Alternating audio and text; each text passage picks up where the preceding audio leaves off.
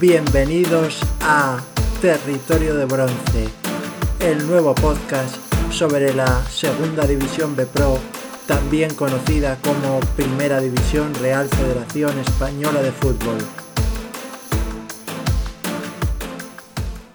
Muy buenas estimados amigos del Territorio de Bronce, muchas gracias por estar con nosotros un podcast más. Vamos a hacer ya la previa de la jornada número 23 en la primera Red Footers y vamos a ir viendo los distintos partidos que van a integrar esta apasionante jornada. En primer lugar, el sábado 12 de febrero el Calahorra Extremadura, un partido en el cual pues el conjunto extremeño, como bien sabéis, llega en esa situación crítica y el Calahorra pues intentará aprovecharse del momento que vive el Extremadura y a priori pues es evidentemente claro favorito y debería de poder ganar este partido sin excesivos problemas. Pero bueno, todos los partidos hay que jugarlos, veremos a ver qué sucede en este encuentro. Y nada, el Calahorra que va a la posición novena, con lo cual pues de conseguir ganar pues se acercaría un poco más a esos puestos de playoff. Y el Extremadura, pues que como bien sabéis está en la posición decimoséptima y bueno, pues necesita ganar urgentemente, pero parece que hasta que no se solucionen los temas extradeportivos, pues no da la impresión de que el equipo pueda empezar a sumar. Pero bueno, ya sabemos que se han visto cosas muy raras en esto del fútbol y todo puede suceder. Dux Internacional de Madrid y Real Valladolid Promesas que se medirán el sábado a las 5 de la tarde un Dux Internacional que está en la posición decimocuarta, el Valladolid Promesas que está en puestos de descenso, el Dux que intentará conseguir la victoria para aumentar su ventaja sobre los puestos de descenso y por su parte el Valladolid Promesas pues que como hemos dicho necesita la victoria si quiere acercarse a la salvación. Más partidos que os pasamos a comentar que se jugarán el sábado a las 7 de la tarde, el Bilbao Athletic Zamora el filial bilbaíno que también está en puestos de descenso y el Zamora tres cuartos de lo mismo. Es verdad que el Zamora tiene 21 puntos y el Bilbao Athletic 17, así que está un poco mejor el Zamora. Si gana el Zamora, podría, en el caso de que no lo hiciera el Talavera, salir de puestos de descenso. Y el Bilbao Athletic, aún ganando, no conseguiría salir. Pero bueno, es verdad que necesita pues un cambio de, rumbo, puesto que en los tres últimos partidos los ha perdido. Real Unión de Irún, Unión Deportiva Logroñés jugarán también el sábado a las 7 de la tarde. El Real Unión de Irún, que está, como bien sabéis, en la séptima posición y está haciendo una temporada magnífica. Y la Unión Deportiva Logroñés, que va tercera en la clasificación. Así que un encuentro pues donde a priori parece que va a estar la cosa bastante igualada, puesto que solamente le separan dos puntos. Y veremos a ver si consigue la victoria el Real Unión para meterse en puestos de playoff o si por el contrario pues no, no es capaz de ganar. Veremos lo que sucede en este, en este partido. Celta B y Rayo Majadahonda que jugarán el domingo a las 12 de la mañana. Un Celta B que está quinto en puestos de playoff y un Rayo Majadahonda que está justo por debajo en la sexta posición. Es verdad que ambos tienen 37 puntos, así que un partido en el que pues, puede volver a ponerse otra vez el Rayo Majadahonda en esas posiciones de privilegio y si gana el Celta B pues conseguir aumentar su ventaja. Veremos lo que acontece. Racing de Ferrol Tudelano, pues un partido que se jugará también el domingo a las 12 de la mañana.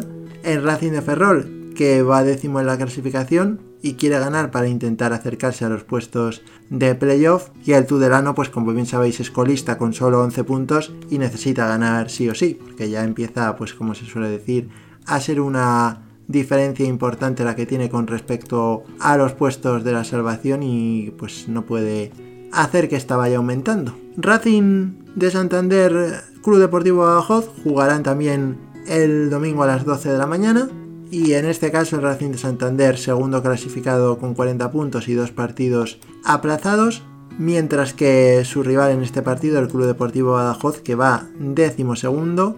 Esta semana se ha producido la contratación como entrenador del equipo pacense de Isaac Jové, un entrenador que llega con gran polémica, puesto que a pesar de que haya asegurado que no llega de la mano de nadie, pues es un técnico que ya estuvo con los Oliver en eh, Panamá. Estuvo entrenando un equipo en Panamá, un equipo que era propiedad de, los Oliver, que finalmente pues terminó con problemas económicos el club panameño y bueno, pues tuvieron que, que dejarlo. Así que en ese sentido pues no da muy buena espina, un técnico además con poca experiencia. Y da la impresión de que lo han puesto un poco allí la nueva propiedad pues porque es un técnico de su confianza y saben que no va a protestar si hay problemas económicos, pero bueno, ya sabemos que todo esto son, eh, como se suele decir, suposiciones, nosotros queremos ser siempre, pues, por así decirlo, fieles a la verdad y a los hechos, los hechos honestos, Luego ya el tiempo dará o quitará razones. Ojalá que nos equivoquemos y pueda ser un gran técnico y pueda hacer que el Badajoz se salve sin problemas, pero a priori no parece que sea lo que necesita el cuadro pacense.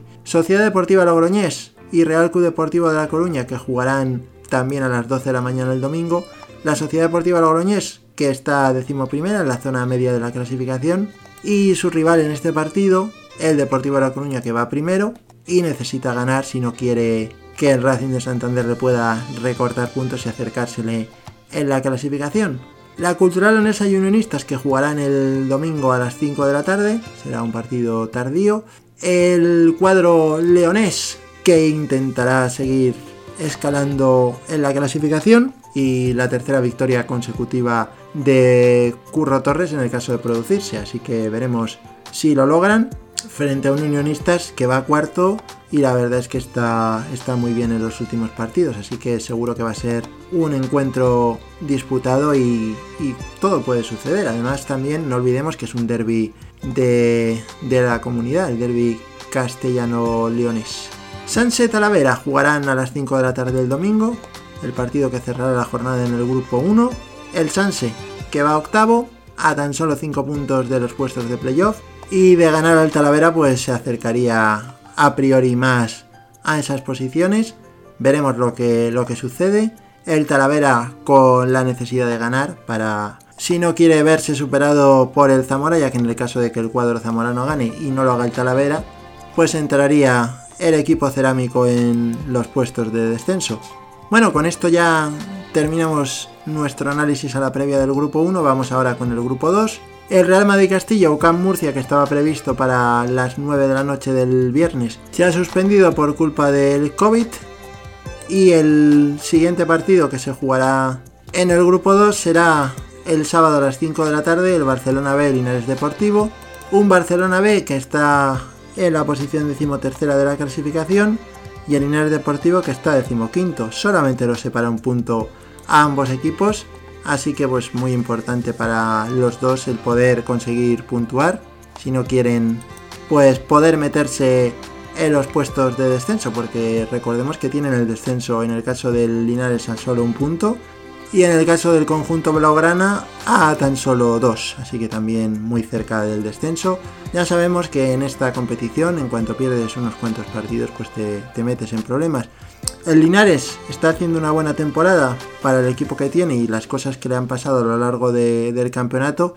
Y el Barcelona B está siendo un poco una decepción, puesto que se esperaba que pudiera estar muchísimo más arriba. Y es verdad que este grupo 2, pues a priori los puestos de descenso están más caros que en el grupo 1 y parece que hay un poco más de nivel en ese sentido. El Atlético Sanluqueño, el Atleti, se enfrentará al Sabadell a las 7 de la tarde el sábado un Sabadell que de ganar ese partido podría salir ya de los puestos de descenso, el conjunto dirigido por Pedro Munitis que está haciéndolo bastante bien. Y por su parte el Atlético Sanluqueño que necesita ganar urgentemente, puesto que está ahora mismo decimos séptimas posiciones de descenso y lleva muchas jornadas sin ganar y la verdad es que no está no está dando buena imagen el conjunto de Pedro Buenaventura en los últimos partidos y es una pena, puesto que no empezó mal el campeonato, pero se ha ido diluyendo poco a poco y ya decimos, necesita una reacción. El Alcoyano y el Sevilla Atlético que se enfrentarán el domingo a las 12 de la mañana. El Alcoyano que va séptimo clasificado a tan solo 4 puntos, perdón, 3 puntos concretamente de los puestos de playoffs. Y el Sevilla Atlético que la pasada jornada ya consiguió salir de esos puestos de descenso. Así que el filial hispalense que está en un momento de forma excelente y el Alcoyano que había tenido una pequeña crisis pues volvió en los últimos partidos a mejorar y a dar otra imagen así que bueno va a ser un partido que seguro que va a estar interesante y con emoción. Más partidos que os comentamos. El Andorra Villarreal B, domingo a las 12 de la mañana también. el líder que se enfrenta al segundo clasificado. Si gana el Villarreal B recuperaría el liderato y si gana el Andorra pues cogería distancia sobre el cuadro villarrealense. Así que veremos lo que sucede en ese encuentro que va a ser una prueba de fuego para, para el Andorra. Betis Deportivo Atlético Baleares jugarán también el domingo por la mañana a las 12. Un Betis Deportivo que va colista con tan solo 12 puntos y la verdad es que no da la impresión de que pueda reaccionar. Veremos si es capaz de dar una buena imagen frente al Atlético Baleares, un Atlético Baleares que en los últimos partidos no ha sido capaz de llevarse la victoria y que necesita también ganar para pues evitar que se le pueda acercar peligrosamente el Algeciras.